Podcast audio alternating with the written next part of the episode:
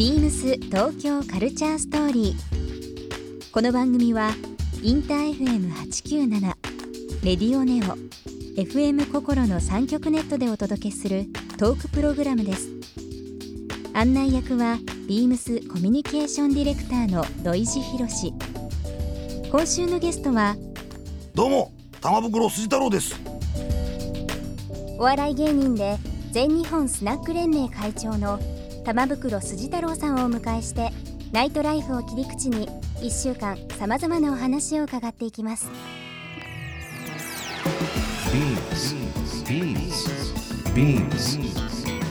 BeamsBeamsBeamsTokyo Culture Story Beams Tokyo Culture Story This program is brought to you by Beams ビームスありとあらゆるものをミックスして自分たちらしく楽しむ。それぞれの時代を生きる若者たちが形作る。東京のカルチャー。ワクワクするものやこと。そのそばにはきっといつもビームスがいる。ハッピーな未来をつくりたい。東京のカルチャーは世界で一番面白い。ビームス東京カルチャーストーリ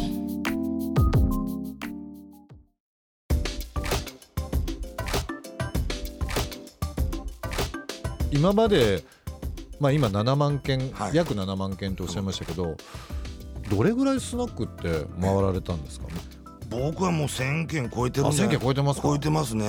もう全国津々浦々。行きましたね北北海道。ええ南は九州沖縄まで。九州沖縄まで、はい。いやそれでもねまだこんないい飲み屋街があったのかとか出会いがね、あるんですよ、うんうんうんこの間行ったのは宮崎県なんですけど。宮崎？はい。宮崎、やっぱ九州。宮崎市ですか？宮崎市なんです、九州って言ったら中洲だとか、ええ。鹿児島の天文館天とかねそっちのイメージが強かったんですけど宮崎県行ってみて西立っていう町があるんですけど西立っていう、はい。そこの飲み屋街はすごかったですね。元気があったっていうか。そう元気っていうのはどういうことかっていうとまあなんだろう地下2階地上6階のねテナントビルで全部スナックが入ってるとか 昔よくあったあのネオンのこの並びがね。うん、パネルクイズアタック25みたいな、看板のあれがあって。微妙に色もちょっとうまく計算されて違うんですよね あれ、いやーねあそこはねえ中洲はね福岡でかいんだけどえうん。宮崎の西たちってなんか寄り合ってるっていうか、ええ。寄り添ってるっていうかスナック同士が、はうん、独り勝ちをしようとしてないんですよ。ええええ街全体で、うん、スナックを盛りが盛り上げていこうっていう考え方してんの。他のところってうちだけ勝てばいいやとかそういうなんか主義になっちゃうじゃないですか、うん。宮崎県違うんですよね。飲み代も安いし安い2し時間3000円で飲み放題なんですよ。迷路会計です明朗会計ですよね、はで2時間3000円で飲み放題だったらもう一軒行くかって話になるじゃないですか。下手したらそこの店に聞いて、ええ。この建物の中でどこがいいみたいな。ぐるぐる回れる。ぐるぐる回れるんですよ。で街中にまあ一軒目行く居酒屋とかもあるんですけど、ええ。あるじゃないですか。ありますあります。でその街中にその宮崎のその西立ってところはチェーン店の居酒屋が一一切ないんですよ。ない、ないんですよ。のれんでやってる店があって、えそっちのがなんか自分的にも俺は好きなんで、えええそそこでまあ下地入れてからスナックに繰り出すみたいな。なるほど。それがね多分 200m の道路の中にブワって密集してるんですよ。ああここは。宮崎は仕事でよく行くことあるんですけど、ええ。西立ちょっと今度行ってみます？行ってください。教えてくださいねまた。やばい。だってねそのなんだろう曲がり角飲み屋街の曲がり角曲がる時に、まあこう例えば東京のそういう飲み屋街をこう曲がり角を曲がったら、大概チェーン店の看板が出てきて、ん。また同じようなとこじゃん、んっていうね感じになるんですけど宮崎は横丁曲がったら「おおいいねおい。魚影濃いなこれ」っていう。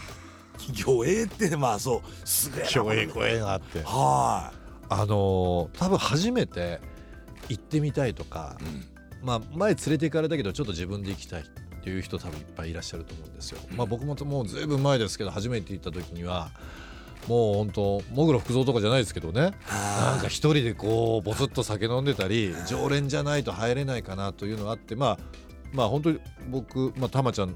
10個違いますけど10個上の先輩ぐらいに連れて行ってもらってそこからハマった経緯あるんですけど初めて行く人がうん。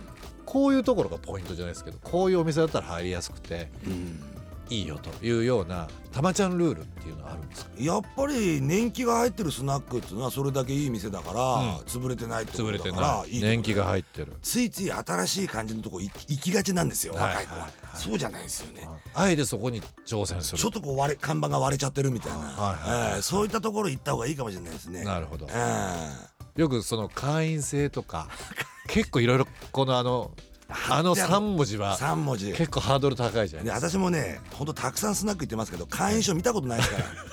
あれは何かのトラブルの時の時にうちはすいません会員制ですからって断るための、なるほど、はい、アルソックのシールと一緒ですよ。一緒ですか。はい。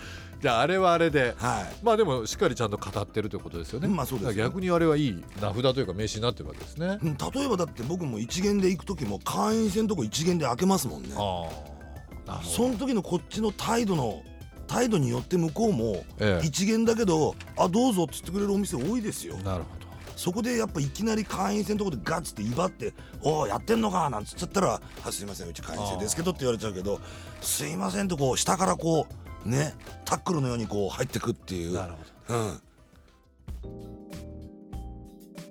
僕あのたまちゃんの本でえビールは最初の一杯だけっていあスナうのをックはね。見たことある割高なんですよあ割高。割高なんですよ。気分的にっていうことじゃなくて。じゃなくて割高です。あ水割りで飲んだ方がいいと。それはそうです。ハウスボトルとか。ボトル。ボトル入れてもいいですし。ああ。なんかボトル入れるってちょっと大人になった気持ちになりましたよ。なるでしょ。一番最初入れた時とか。あれはね大人のマーキングって呼んでるんですよ。大人のマーキング。マーキング至る所にこうマーキングできるっていうね。うんうんエリアを広げていくっていうことじゃないですか。はい大人になったって感じしますよねあれ。大人になった感じしますよ。さあ。まあちょっとした、あのー夜中までやってるカジュアルな寿司屋でもそういうスナックでもいいんですけど自分のボトルこう下げ札ついたりあの白のマジックマジックで。書いたりとか。カチャカチャ振っちゃって。振っちゃって。ああいうのはちょっと大人の一歩ななんか感じますね。うん。どんだけこういろんなあの店ができたり新しくなったりされましたけどやっぱりその親父おふくろ世代と同じようなことを経験してるっていうのは、うん。もうかけがえのないなんか瞬間ですね。あとはもう絶対叶わなかった先輩っているんですよこう世代的に。は当時学生の時から。なんかそういった人たちと、まあ、肩並べたわけじゃないですけど同じことをして後輩連れてなんかそういう酒飲み場に行くっていう。素晴らしい。なんかね釣りの格言にねえ釣りというのは船に始まり船に終わるっていう。船に始まり。最初船釣ってるんですよ。うん。だけどいろんなブラックバス釣ったりとか、ねトローリングやったりとうんかやるんですけど、れたりだなんだ。そうです。年取ったらでも最終的には船に戻るっていうことじゃないですかね。いいでも今50ちょっとですよね、うんこれからもう本当もう今皆さんお元気でもう7080の方もよくお酒飲まれてますけど今後これからやっぱりどんどんどんどんそのスナックっていうのを進化させる。たまちゃん的に進化させたりっていうのは考えてるんですか、まあそうだよね。だから先ほどまあ言ったのとちょっと矛盾しちゃうかのかもしれないですけど、やっぱこうこういったものを使って横のつながり。iPhone とか iPad そうなん結局ねスナックのママさんって独立トップだから一人でやってる。うん。一本独なんですよ。だから横のつながりって意外とないんですよ。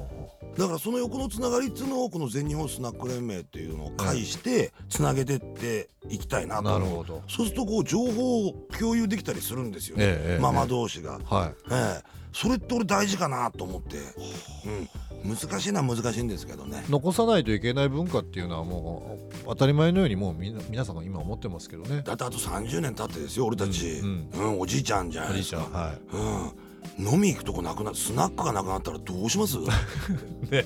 やばいよ。やばいですよ、ね、やばい憩いの場がなくなっちゃうんだよ、うん。うん、だからこそやっぱ残していかなきゃいけない文化ですよ文化ですよね。うん。ビームス東京カルチャーストーリー。番組では皆様からのメッセージをお待ちしています。メールアドレスは beams897 アットマークインター FM.jp ツイッターはハッシュタグビームス897ハッシュタグビームス東京カルチャーストーリーをつけてつぶやいてください。またもう一度お聞きになりたい方はラジコラジオクラウドでチェックできます。ビームス東京カルチャーストーリー。明日もお楽しみに。ビームスビームス双子玉川小林俊です。ショップでは SNS 担当としてショップブログに力を入れています。単に商品紹介をするのではなく、双子玉川店のスタッフのキャラクターが際立つブログを書くようにしていて、少しでもその魅力が伝わるように工夫を凝らし、お客様からも好評なんです。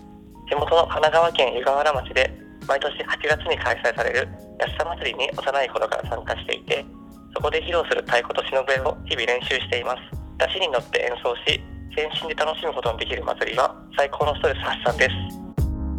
ビームス東京カルチャーストーリー Beams Tokyo Culture Story. This program was brought to you by Beams.